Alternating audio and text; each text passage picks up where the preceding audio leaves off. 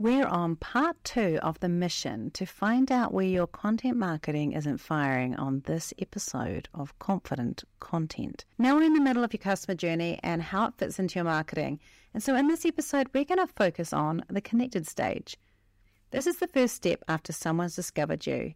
We're going to cover that stage in the next session. We're working backwards. Our content needs to be good enough for them to see that we're worth a follow, that we're worth hanging around to see again. And I call this coming onto our sticky content web and not letting them want to ever leave us again, which is a really effective way. By the way, I wrote about this in my book, Be a Spider, Build a Web. This was traditionally the part that I would have taught you to put all your how to content. But there's been a shift in the last 12 months, and the old how to content that we used to love is not really building as much trust the way that it used to. So, in this episode, we're going to walk through how much of this sort of content, the connected content we need to be making, what type of content to make, what content types to avoid, and why you might need to create your own red, green, and beige flag chart of your ideal client before jumping onto it. We're halfway through our content marketing audit, which I like to call a look see because audit freaks me out with this episode. So listen in, take notes, and go take some action afterwards because content marketing is all about getting results, right? I am your host, Rachel Klaver, and this is Confident Content. It's all designed for you to become more confident in your content. So, as this is a new podcast, I'm laying down the foundations of how I would work with you if you're working with me on a strategy and help you take more notice of the content that you're doing. Open your eyes to where the gaps are and help you really become more confident first in the results that we can get from our marketing. So, I'm really excited to be sharing this with you, and I think we should just jump in and get started. Okay, so in the introduction, I talked a bit about why we might need to create your own red, green, and beige flag charts. Now, beige is a TikTok thing. Beige flags are those things that are a little bit disconcerting and maybe a bit weird, but not bad or not good. And so, what I would like you to do before you even start thinking about this is we really need to think about that ideal client.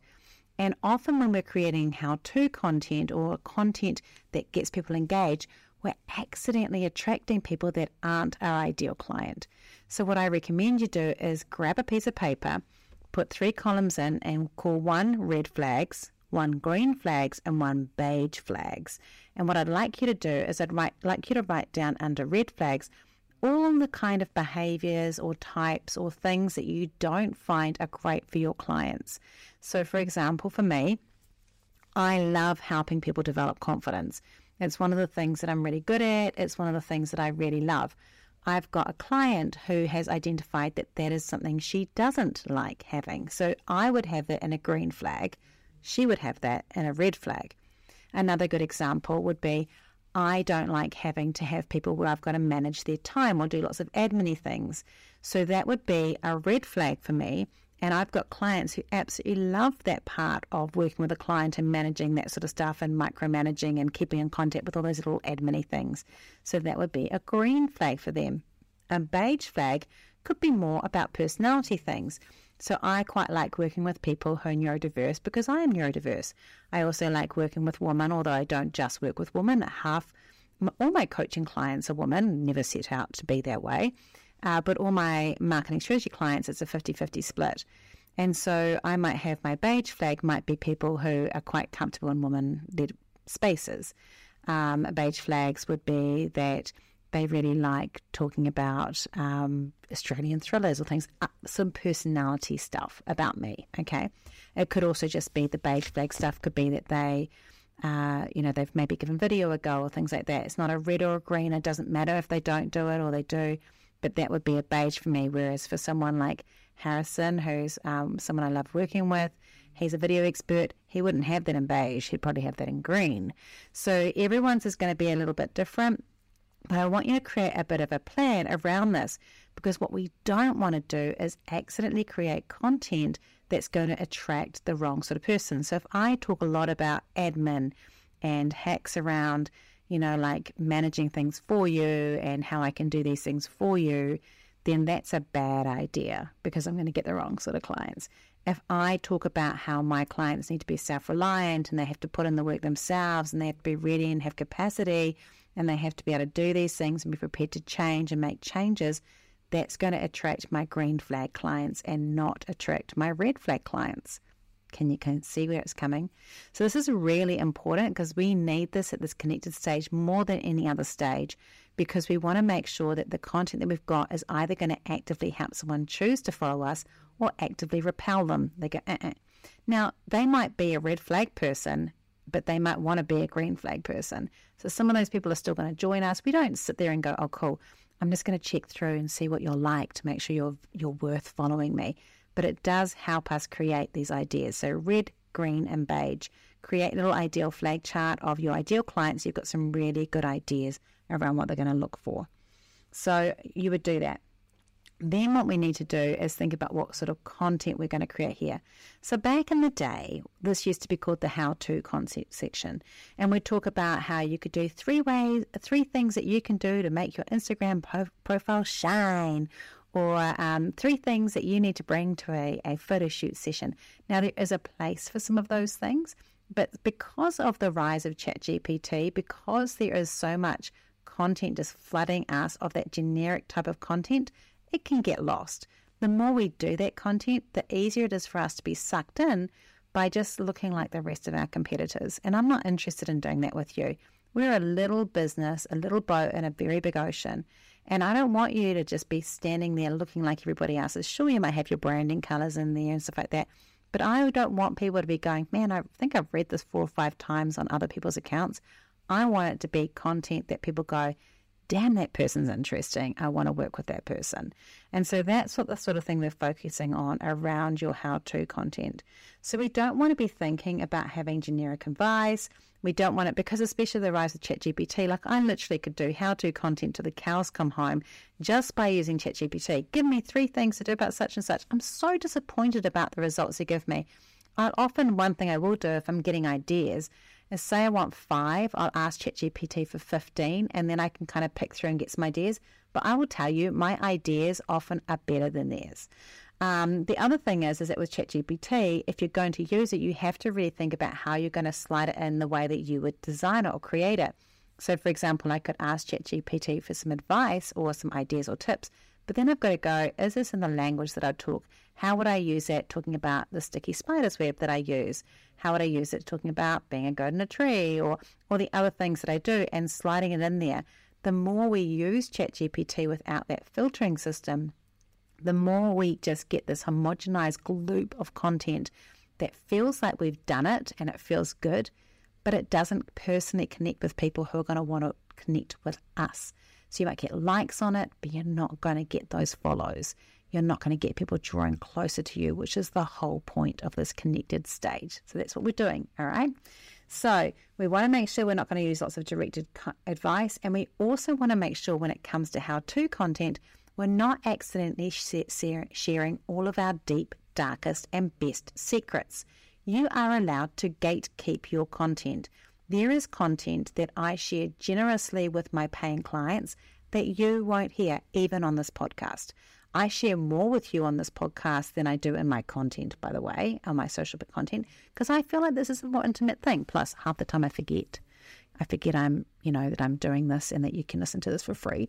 So half the time I forget and I just chat away. But I have levels. I have my social content. I have um, that's my narrowest, like that's my more genericist stuff. If it's if it's going to be or shallowest, then my email content is deeper, podcast is deeper, and then I have the client work that I do, and they get the best stuff. You sometimes will see glimpses of it, and that's how how-to content works. As you see glimpses of some of the best stuff, but we should never be giving away our best secrets on our content, and that means that we have to be good enough at what we do that the stuff that we do share is good, relevant, and interesting enough, but still not our best stuff. That is the challenge. So, I want to make sure that you don't replace yourself with your content. Don't share all the good stuff. So, so if we're not, if we're saying, well, if we're not going to do how-to content and like explaining things, and we're not, that's shallow, and we're not going to do stuff that replaces us and shares all our secrets. What stuff do we do? So, one of the things that I talk about when I go through this idea with how to content is that I want you to think about your how to content, and we're still going to use the phrase how to, how to content in three versions of types. One would be what sort of stuff would you need to know before we work together? The second one is how are you go- how are you going to work with me or how people are experiencing working with me or what you would do while you were working with me. And the last one would be how to contents that's suitable for people who've already worked with you. So there's assumptions that they already know things. So there's like a barrier to people going, wow, how'd that work or how'd that thing work? We don't want the simple stuff. The simple beginner stuff is okay if your target market is complete beginners.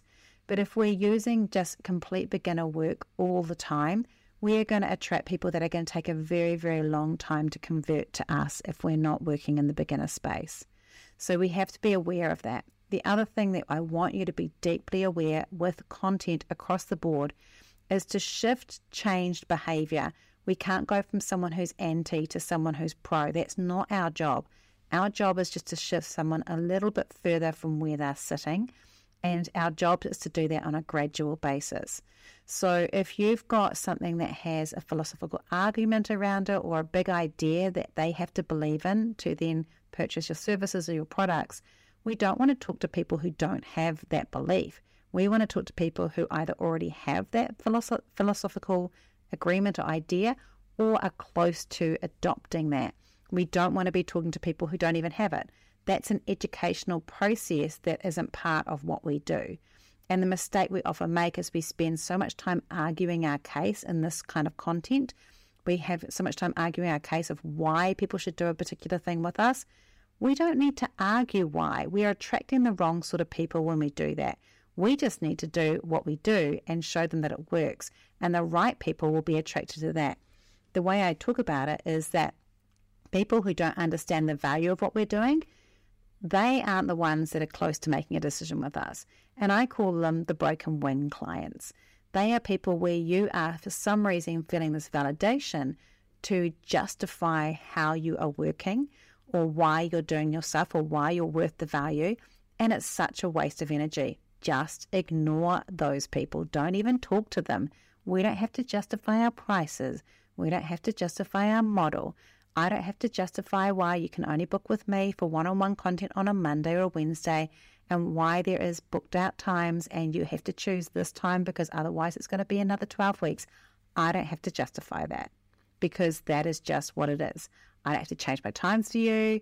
I don't have to justify the fact that I'll charge more money if you want to see me in person than if on Zoom, unless you're coming to my office. I don't have to justify anything, and neither do you.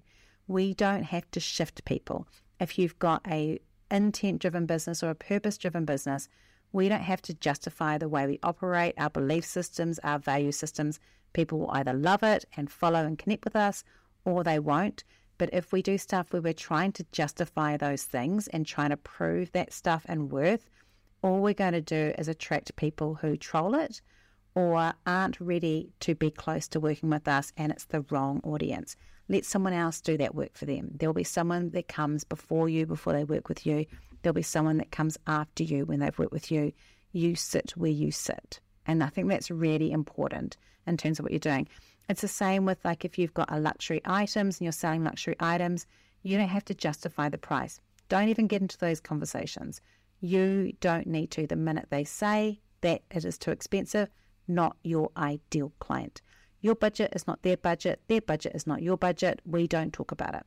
Money, vision, intent, purpose, uh, mission, all those things, we state it, but we don't have to justify it. And it's really important. We are not a political argument for our business. And that's really key. So that's part of that. What sort of so so keeping that in mind, let's break down those three areas of how we would do this, okay?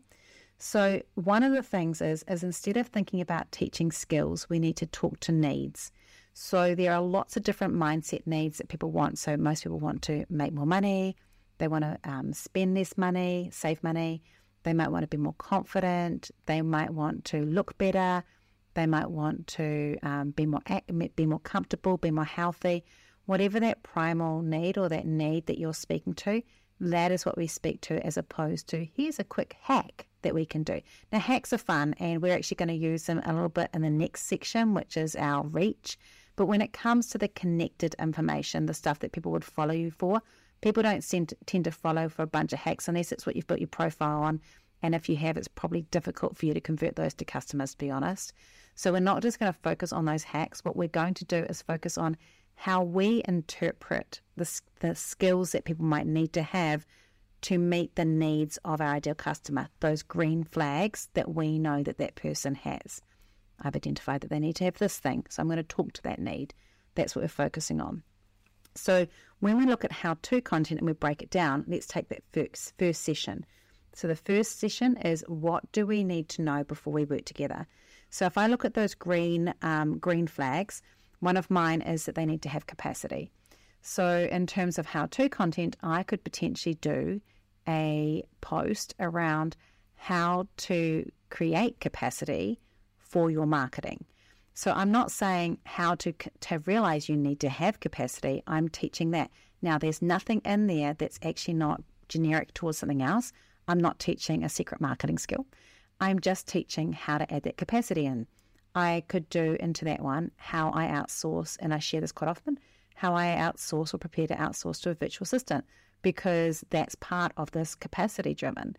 One might be on how to become um, more comfortable on camera. Because I'm not saying you should be on camera because we just have to be on it. I'm saying how to become more confident. So I have all these things that I know are stepping stones will make it easy once they work with me. And I have a list of those topics, and that becomes my how to content there. It's not how to content that is generic, it's stuff that I've hard learned, it's in my voice. So it's the way that I talk. So when people see it and they react to it, they go, I like the way she thinks, the way she explains it. I feel like I'm connecting with her. This is the whole point of this connection one, right? And this sort of content, all this how to content, it's around 20% of our content. So if we go back to the um, the three posts a week, and you know from last week, if you listen to it, I'm terrible at this math thing. It means it's probably once every second week. If it's three posts a week, or if it's five posts a week, if it's one post a week, would be this type of content. Okay, so it's not heaps, but it is important because it's going to get that trust. It's building a trust in you, building authority and who you are, and people knowing what you do. So we're going to have that. So we have that net idea. So we're going to have things like um, understanding that you're when we're doing that before you need to work together. Focus on your ideal client and not a broken version of your client. So, for example, I know that I um, I would don't want to talk to people who just want everything done for them, who wants to outsource everything. They're not my ideal client. They are ideal clients for other people, but they're not mine. So I'm not going to try and argue why you should outsource or why you shouldn't outsource. I'm just going to talk to people who know that they have to be involved in their marketing, not trying to change an opinion. I'm just doing that because that's going to attract my ideal clients for someone else who does outsource solutions, they don't want those people. They want other people. But we might have a similar thing, which is like too busy. If someone keeps on saying to me, I'm too busy, I don't have capacity, there's going to be a problem because I'm going to have to meet with them. I want them to commit to times with me. There's all these different things. And that would be similar for someone who's outsourced. So that would be a red flag. Um, if someone, I've worked with people like that, they've worked with me, they don't do the work, I get deeply frustrated. I'm like, what a waste of money spending time with me. You didn't get the results, and it wasn't my fault. It was because, but then it was my fault because I didn't check that first. So I've become really, really, really strong on making this part of my content so that I'm attracting the right people for me who aren't using the too busy flag with me, which is the red one. Okay, so that's part of this. I mean, look, we're all busy. I'm busy. It's when you tell me you're too busy as a way of justifying why you're not doing it. We just make better choices with our time. That's me. I'm a bit rough on this.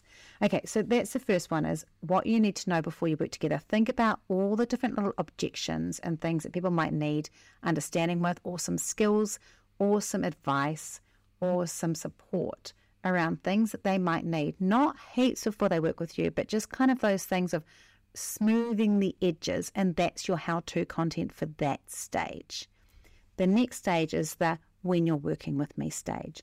And so it could be things like for how you work with me. I, you can put that in there. It sounds quite salesy, but it can be like, here's how I work with a client on this particular thing, or here's how um, here's how I would suggest this to a client. I often use it. I've used it in podcasts quite often where I talk about what I would do.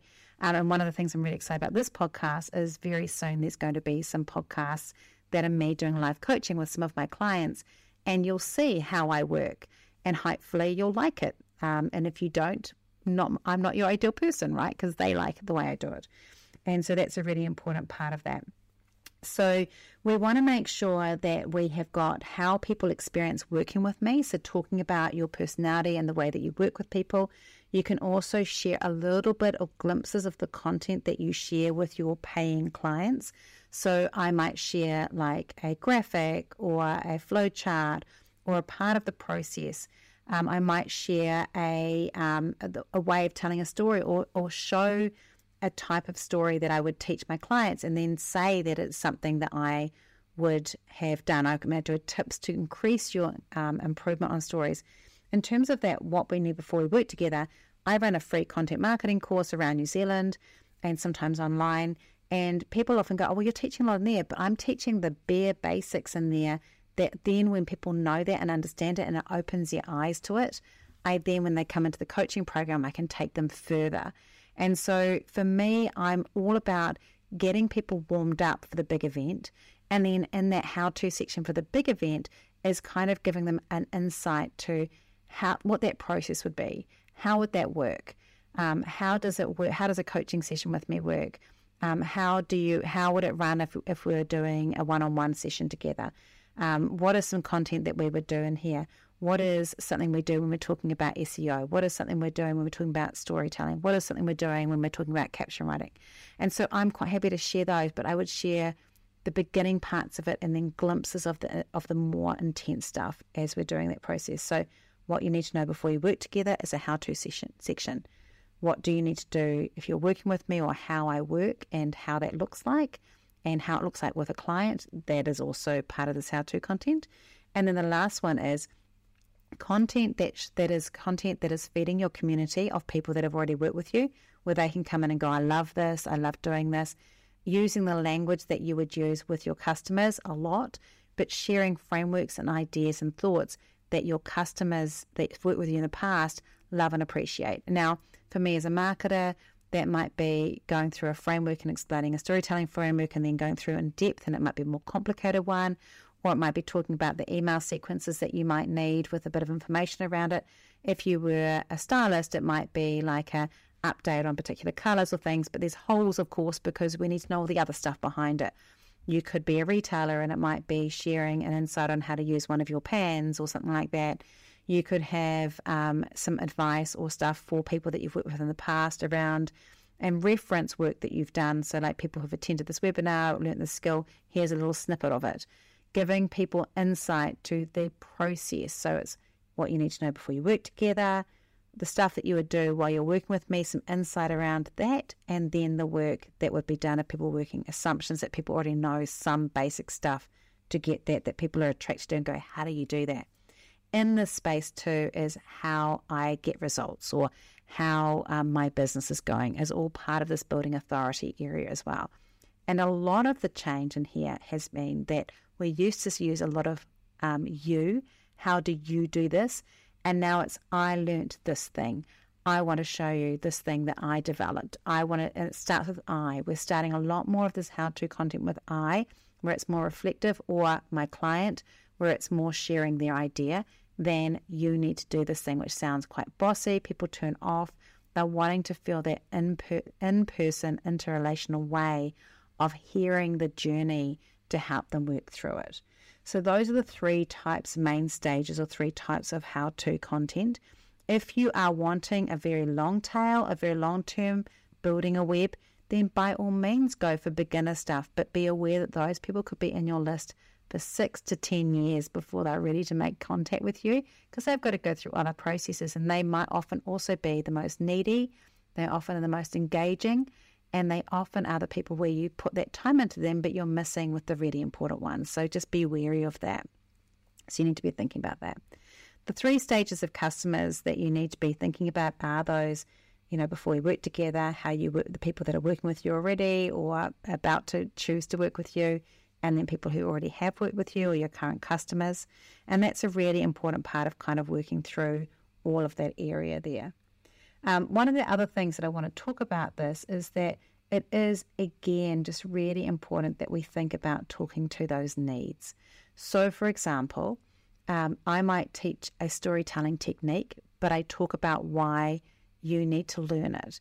So, it might be if you're tired of not getting results from your content marketing, perhaps it could be that you're not your content is good, but you're not connecting with your audience and helping them understand things. So here's a simple storytelling technique that you could use. That would be a good example of how to content. If I turn that into an I thing, I could say something like, My whole business changed when I started using storytelling more in terms of connecting with my customers. I want to share with you three things that I always make sure are important when I'm writing a story that's going to connect.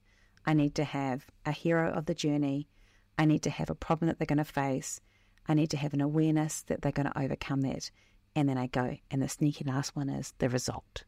I actually got four because I didn't think about it before I started talking about it on this podcast.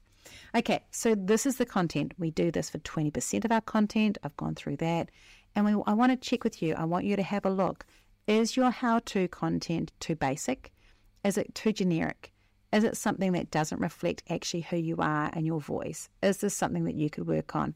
This is key for getting people to really feel like they're bonding with your business and what you do. And then, of course, the next stage is building, building, bonding with you as a person, which is the one we covered last week. Is that content there? Is it the right type of content? And are you maybe doing too much of it? You really only need to be doing that 20%. So once every two weeks, if you're doing three posts a week, or once a week if you're doing five posts a week. Obviously, if you're doing more, you have to work out the maths. I'm not going to do it for you. Okay, I hope that helped. I'm really enjoying going through this with you. Next week, we are doing audit part three, and we're talking all about how to get people to notice you and building your audience once you've got these parts right. So, we're going to take into that. And then, after we do that, you're going to be hearing uh, from my first coaching session, hopefully um, working with someone on their coaching one of my clients and developing their content marketing, and you can learn alongside with them. Until next week, I hope you have a great week. Teach, um, let me know how your content's going.